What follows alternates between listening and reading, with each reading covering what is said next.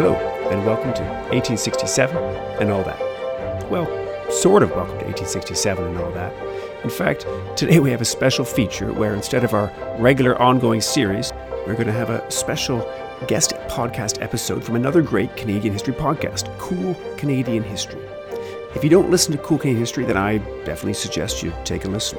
Host David Borys always has a new and fascinating story each week, and today we're going to put a sample episode into our feed for you to check it out. We'll be back in a couple of days with our regularly scheduled programming. I mean, it's already 1837 in our world, and we're moving forward steadily. Until then, take a listen to this.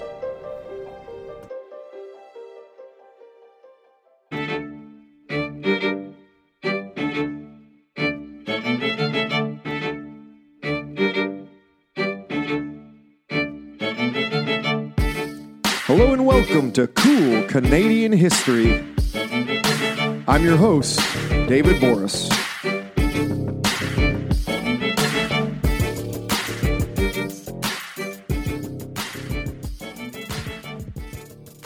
In the cold, desolate tundra of the Arctic, one of Canada's most famous manhunts took place.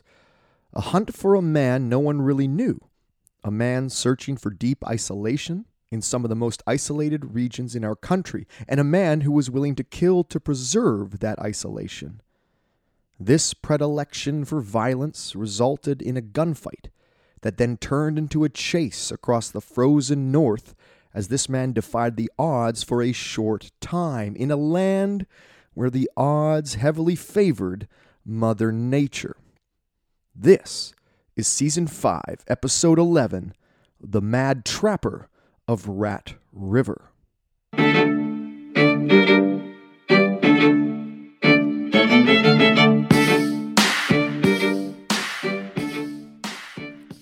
This week's book recommendation is the 1989 book by Dick North called Trackdown, which is probably the most comprehensive analysis of the story of the Mad Trapper. Although, for fun, I'm going to also recommend you watch Charles Bronson's 1981 film Death Hunt and listen to BC folk rock artist Devin Coyote's song The Ballad of Trapper John.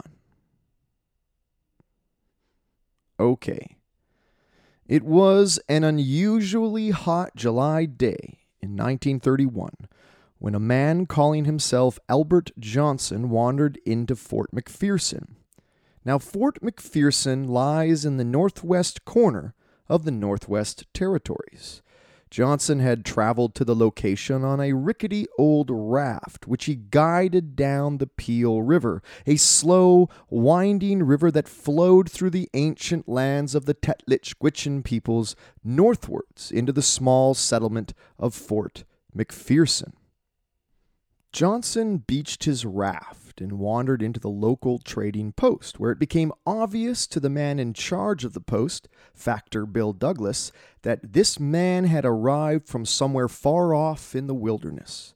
Johnson remained in Fort McPherson for 10 days, ordering and preparing supplies to return to the wilderness. While Johnson didn't say much, Douglas did learn from the man that his plan was to head up to Rat River, a small river branching off from the Peel farther north, in order to set up a trapping camp. There were a couple things that seemed a bit odd to Douglas about this Johnson fellow. Firstly, Johnson was carrying an unusually large amount of cash. Douglas estimated several thousand dollars, which was quite a bit of money for anyone notwithstanding a local trapper carrying it all on his person.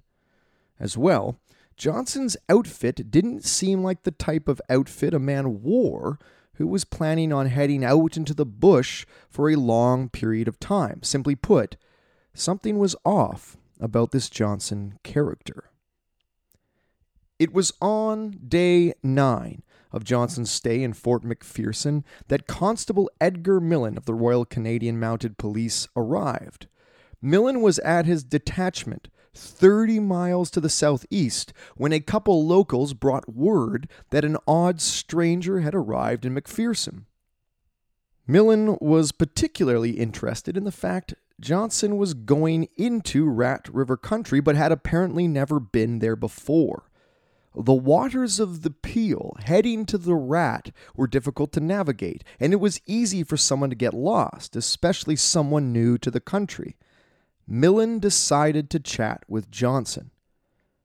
Millen found Johnson loading his gear onto his raft, yet Johnson seemed quite reluctant to talk and also appeared to be in quite a hurry. In fact, Millen thought Johnson had a Scandinavian accent, Swedish specifically.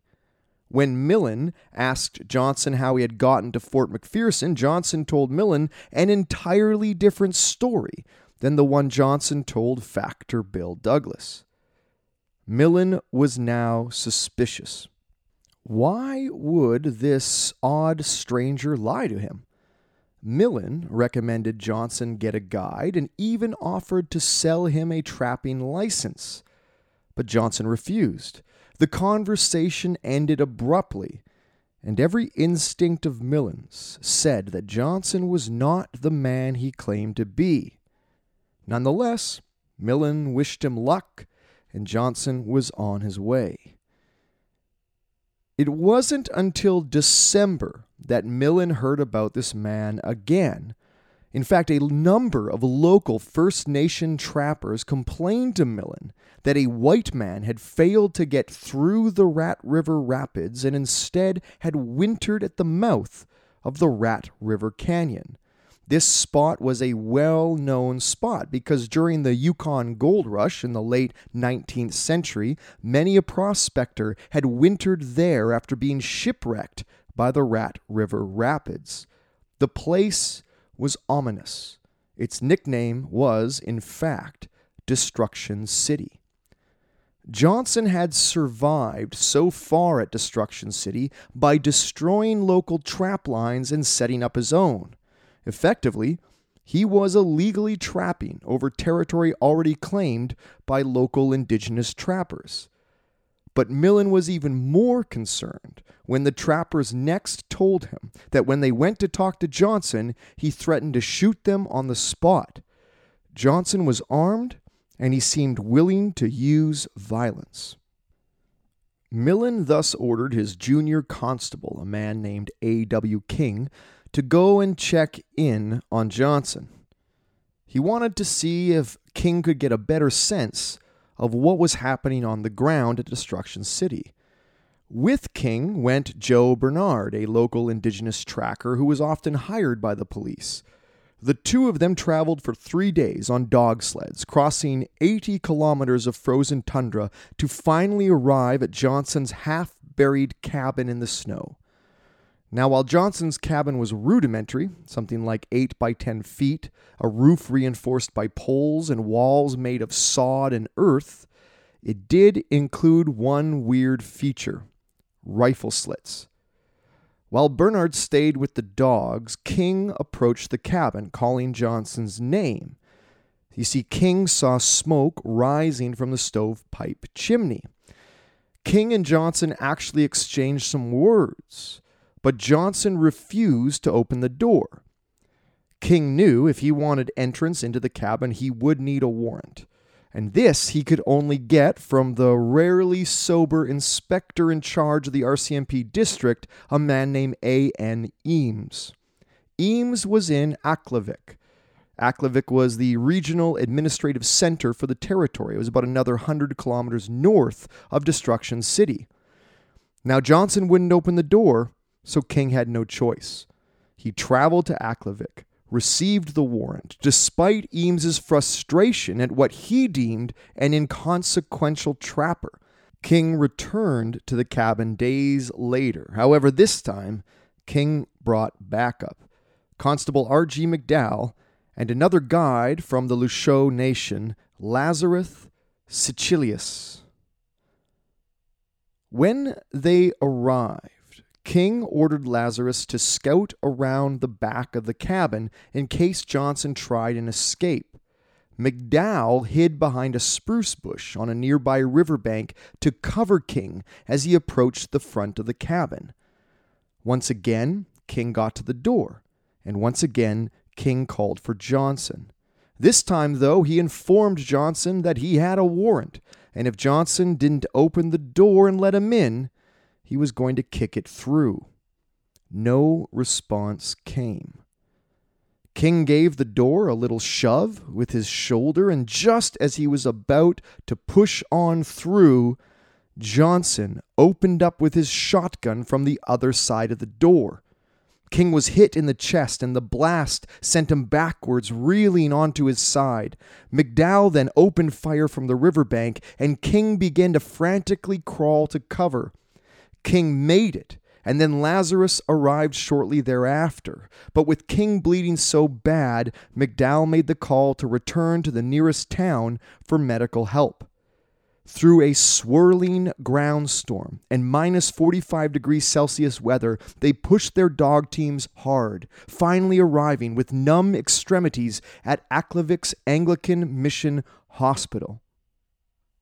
It was discovered that King had received a stomach wound, one that would normally cause peritonitis and thus a painful death. However, King was in great shape and luckily it had only a light meal earlier in the morning.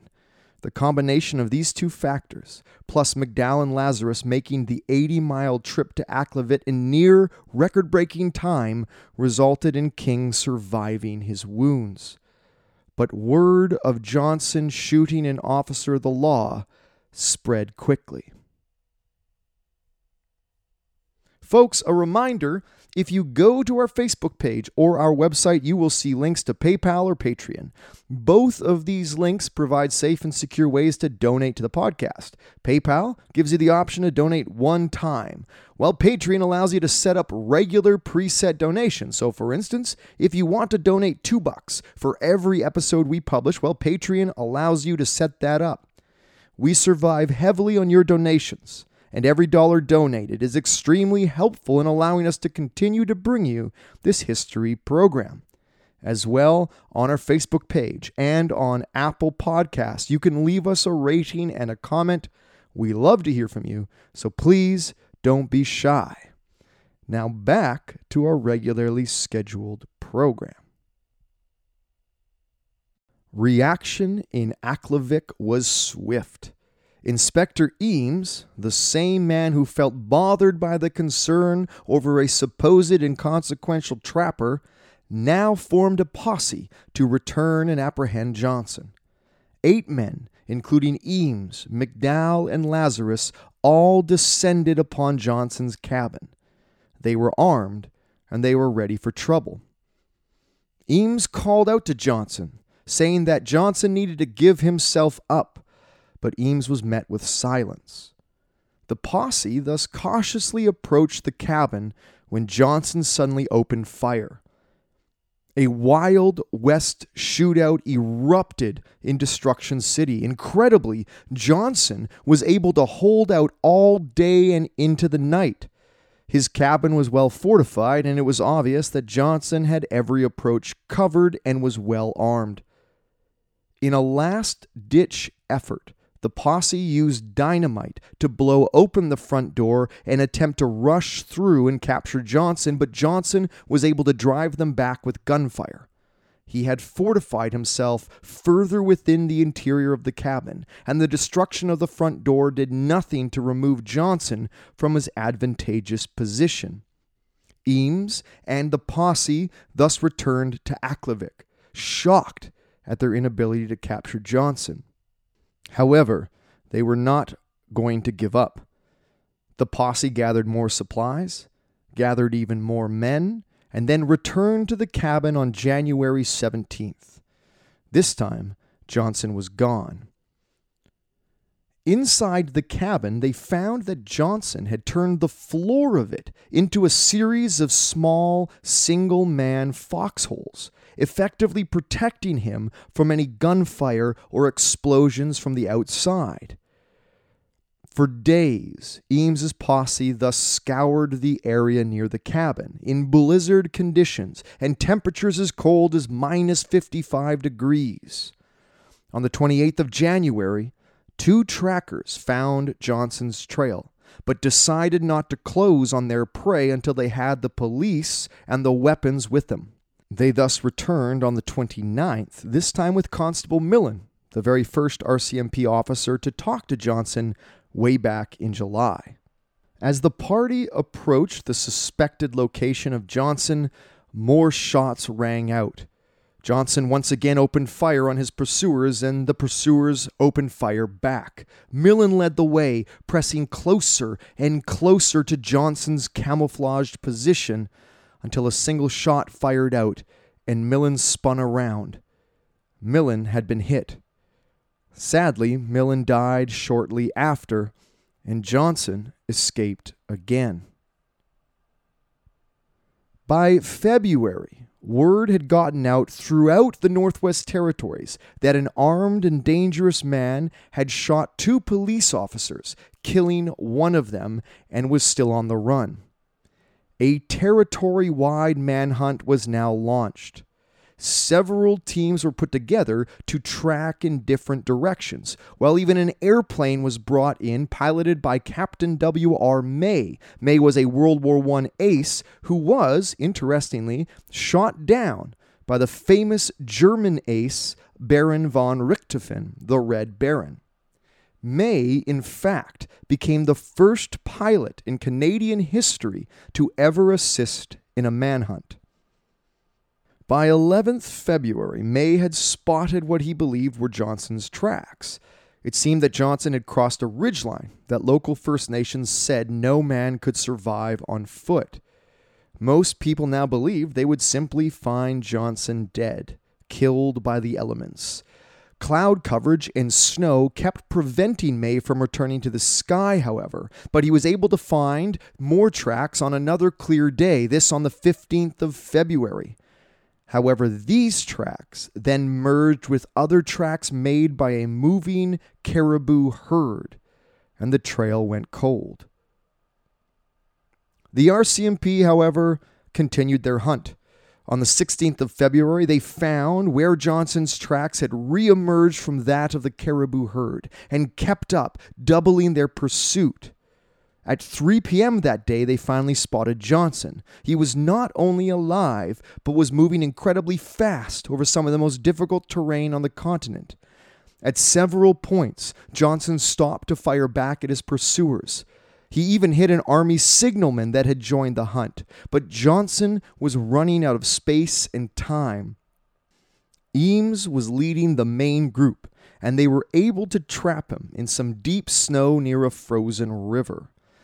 Eames once again offered Johnson the chance to give himself up, and Johnson replied with gunfire. This time, however, Eames's posse did not miss when they returned fire. Johnson was riddled with bullets and died almost immediately. A violent, physically demanding, multi week chase through the Arctic tundra had finally come to an end. But the story didn't end there. Albert Johnson was obviously not his name, and the RCMP put out a call to find out who he might be. They even sent photos of his face to newspapers to see if anyone would recognize or could recognize the man. Hundreds of tips came in.